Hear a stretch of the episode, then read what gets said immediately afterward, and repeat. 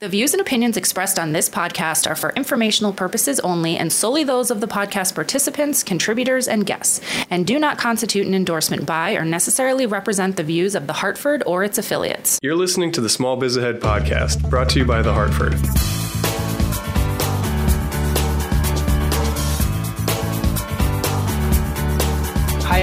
Everybody. Jon Aidukonis here from the Hartford with my co-host Gene Marks, and welcome back to the Hartford Small Biz Ahead podcast.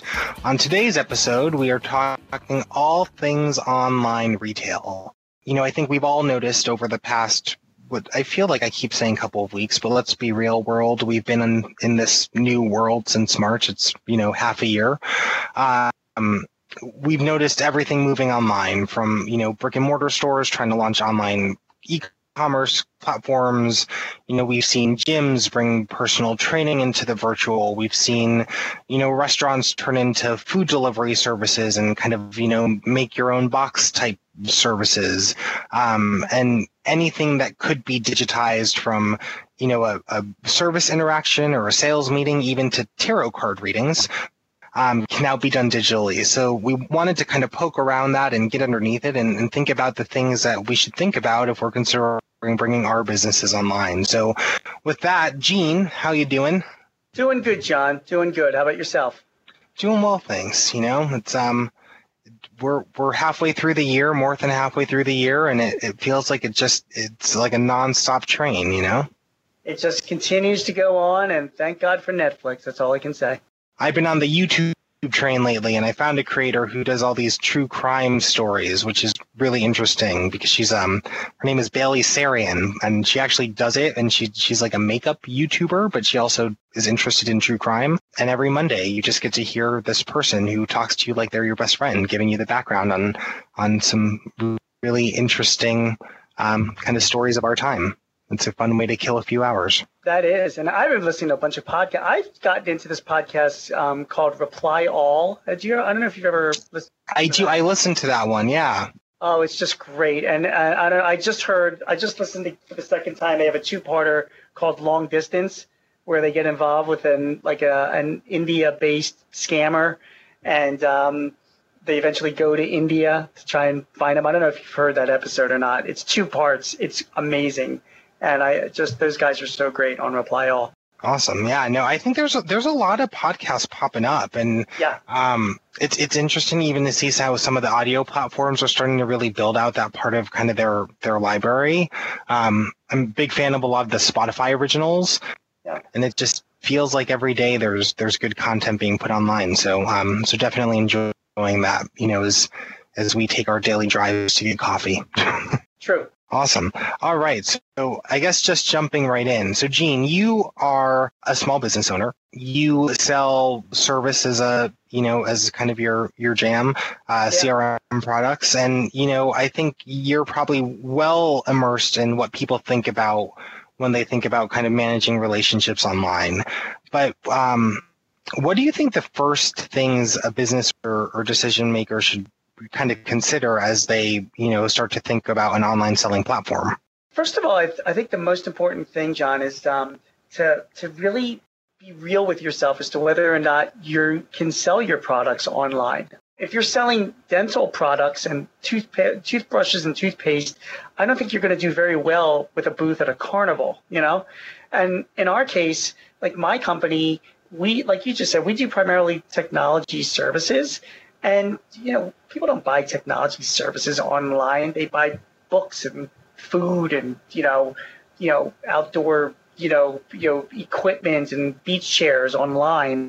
Um, but not my stuff. And so I think a lot of B2B companies, you know, they kind of they, they kind of say that they feel like themselves like, oh my God, I got to be online. I got to be online because that's what everybody's doing. But um, I think you got to say to yourself, like, is that just the right channel for me? Is it, is it, is it worthwhile investing um, time and effort to be there?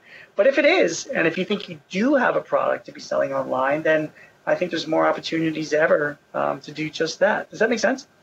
It does. And I think there's different ways, right? So I think that there's people who have products where they're looking for an online kind of commerce platform. So something like a like a Shopify where they can just set up a store. Um, but I think there's also people who are you know, thinking about how can they sell their services or maybe activate memberships online, which are kind of interesting.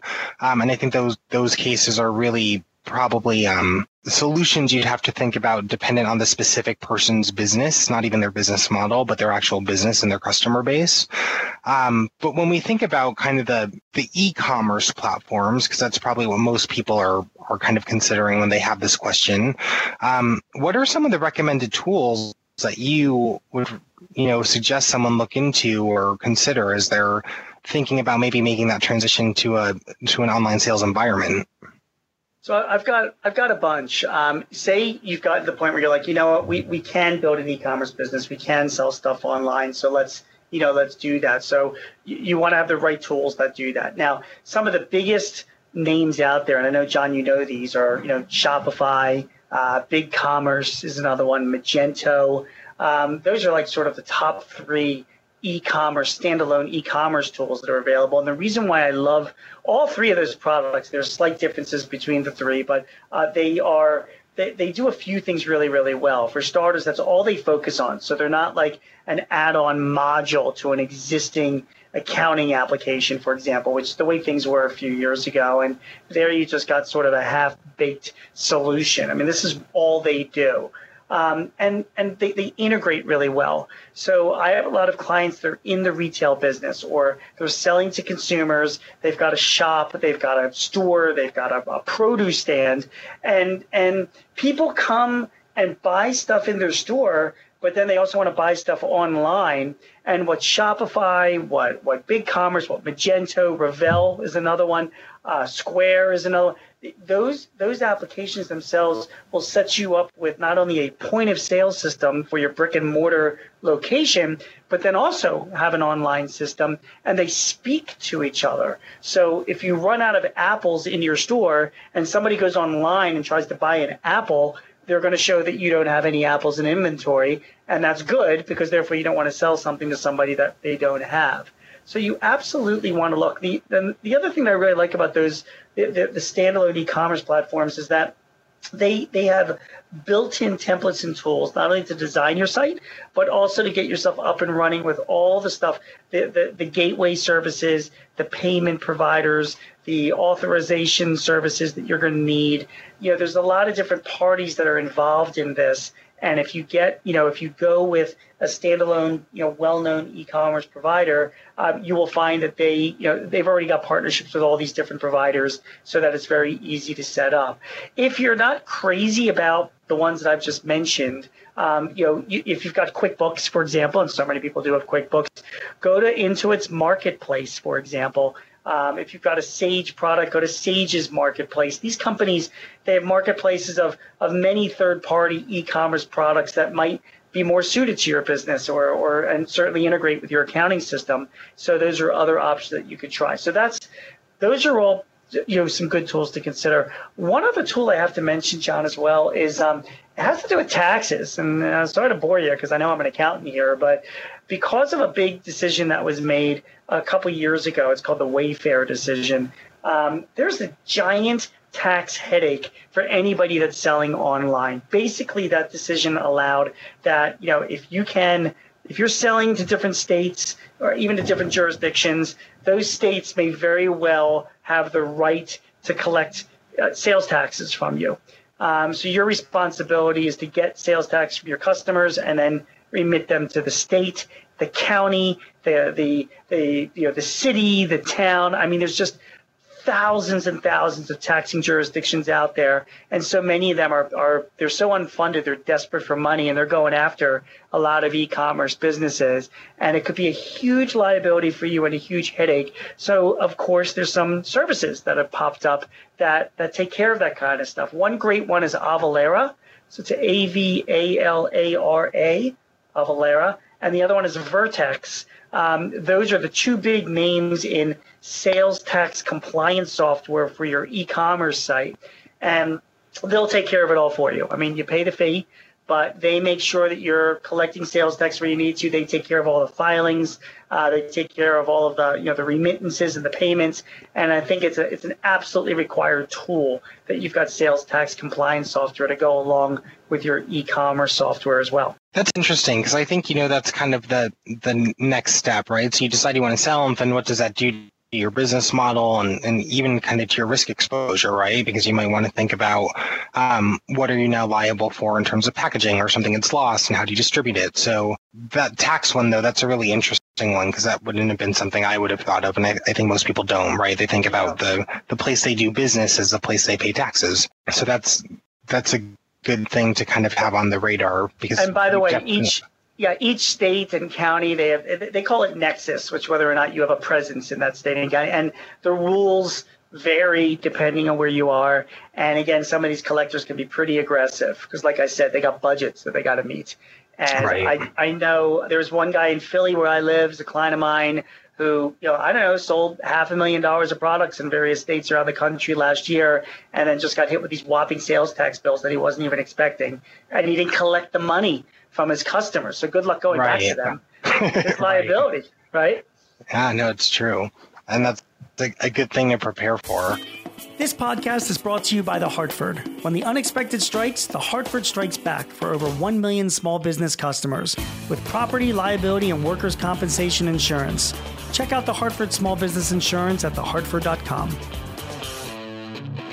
You know, and I think outside of, of things like that, so say you're a, a business and you're like, okay, well, this feels like a lot, and I just, I don't really want to do that because I don't want to do a lot right now.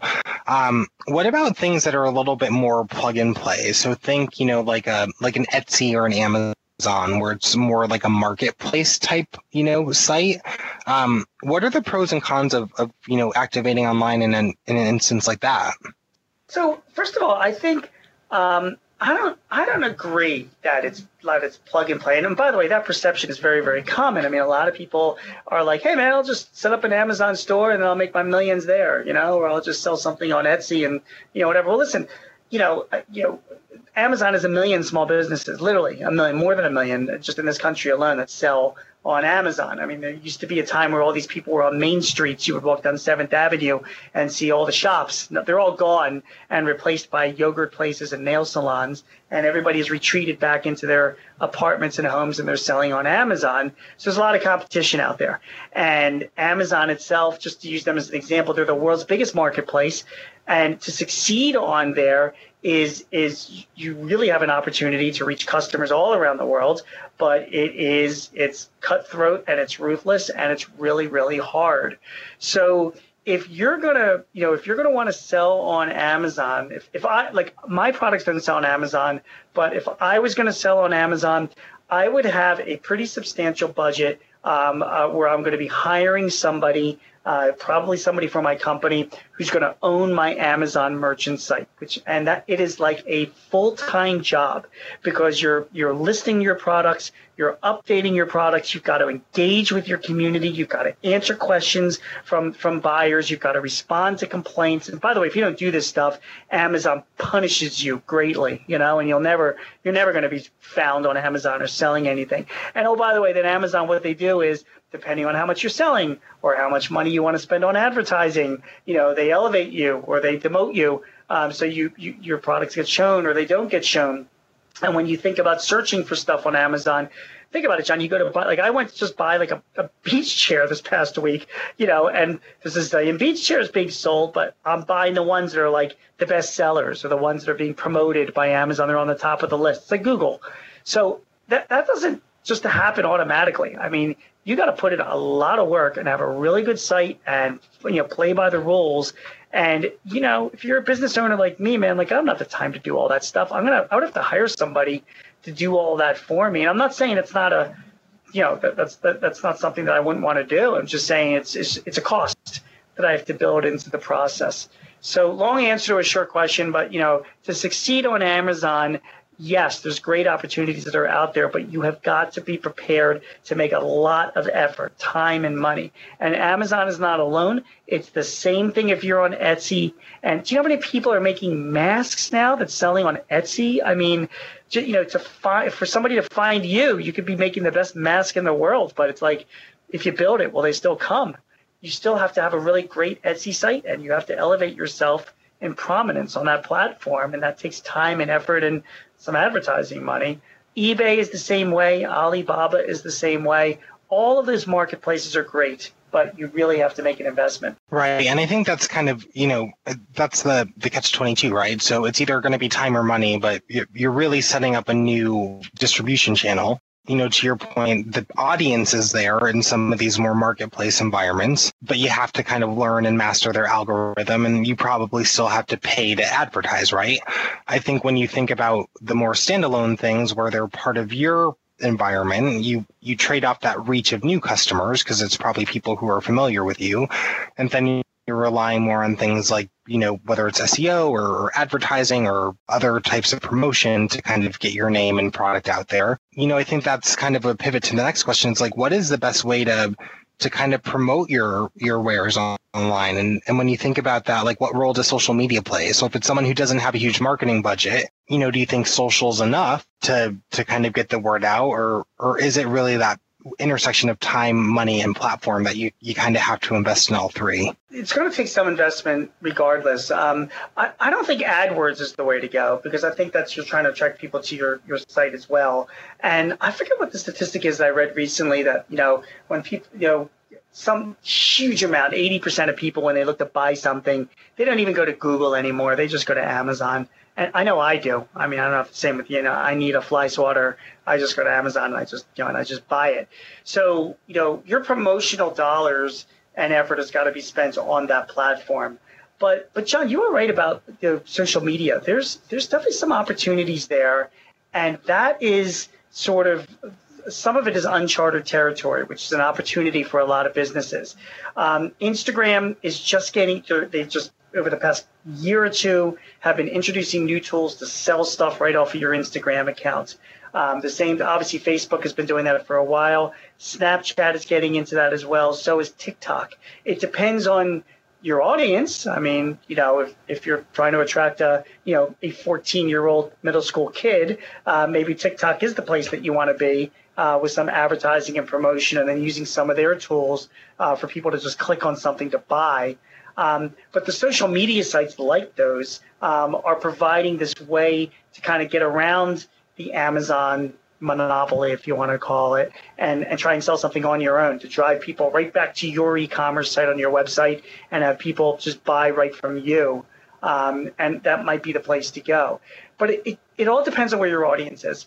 And, you know, if you're each of these, you know, Instagram, you know, TikTok, Snapchat, uh, you know, all of these have their own demographics. And if you feel that your demographic is on one of those platforms, then it really might make a lot of sense for you to start up a presence there, build in a lot of content, and then get some advertising and promotion, and then using some of their selling tools so that you can drive people back to your website to buy your product. I think you're right. You know, I think that a lot of it has to do with not only making sure they're available, but making sure people can find them, um, which I think is where people, you know, can can get a little bit lost. You know, it's it's it's tough because the internet's such a big space and I think it feels so blue sky to folks. And it's true. Like the, the possibilities are endless, right? You can definitely find your market. Um, once you get to know them, you can really kind of get in front of them, but it, it, does take a little bit of time to do that. And it's not necessarily an overnight solve unless you have a, a highly engaged audience and, and, you know, can kind of leverage that to, to sell you out quickly you know, you and I, you know, John, we should get somebody on from Amazon onto this podcast and talk about Alexa as well. Because, um, and if it's not Alexa, then we can talk, you know, somebody from Apple to talk about Siri. I mean, I, we all know this is not like a rumor. You know, we're sitting around talking about, you know, fly swatters in our house, and I've got an Alexa, and then all of a sudden I'm on Facebook and I'm getting advertisements for fly swatters. You know, it's, that is not a coincidence. Something is absolutely going on there, and I think that um, my question is, how did the fly swatter company know that? Like, how where, where did they go so that their ads are showing up on my Facebook feed because I was talking about fly swatters in front of Alexa? You know what I mean? And um, that would be, I think that is going to be another much growing opportunity. And by the way, I have no problem with that. Some people think it's a privacy concern. Um, um, John, you can listen on the conversations uh, that's going on in my house all the time. Trust me, you'll be asleep in ten minutes. but, if, but but but if I'm talking about fly swatters, like oh, we could really use a fly swatter, and then suddenly I'm getting some ads on discounted fly swatters on Facebook. I'm like, hey man, bring me some more. I'll buy some of those. You know. So I think That's it's an opportunity. funny. Yeah, I so I I don't have a like a smart speaker at home or kind of a connected device like that. So I've never firsthand experienced it. Right, I have my iPhone, but I've never really recognized something I said, um, or I haven't actively searched for it. You know, um, come up in any kind of interest-based advertising. But it would be interesting to learn if that's you know a, a true thing, or if it's picking up on other cues, or maybe you know just because of our behavior. Um, you know, analytics are that good to say, hey, if you do A, B, and C, you might be looking for fly swatters too. I'm Um, telling but- you, I did not search for fly swatters on Google. Well, yeah, We no, I'm thinking- about it. like directional, you know, maybe there's two or three other things that you did that tells the algorithm that people like this also are gonna look for a fly swatter next. A couple years ago, a big box retailer had um, gotten really good at their data and, and audience segmentation, and they were mailing someone who um, who they determined was likely to to be welcoming a child soon. Um, you know, she starts getting kind of marketing material designed for for folks who are pregnant or about to kind of take home a child. And turns out she actually was pregnant. And you know the the data suggested that she might be before she ever told anyone um, which is crazy how directional it can be and and kind of the power of of you know what big data can can tell folks about each other. so awesome. All right. Well, Gene, I think those were, were good tips. You know, I think it's picking the right platform, uh, making sure you have the, the human capital and, and a little bit of financial capital to put behind making a, a promotion plan work and really kind of taking the time to investigate all the, the, the associated decisions that you're going to have to make and kind of responsibilities you're going to take on when you decide to go online. So, um, so thank you again for the time and, you know, everyone out there, thanks for listening. Uh, this again was Jon Aidukonis and Gene Marks, and we hope you enjoyed this Small Biz Ahead podcast, and we'll catch you on the next one.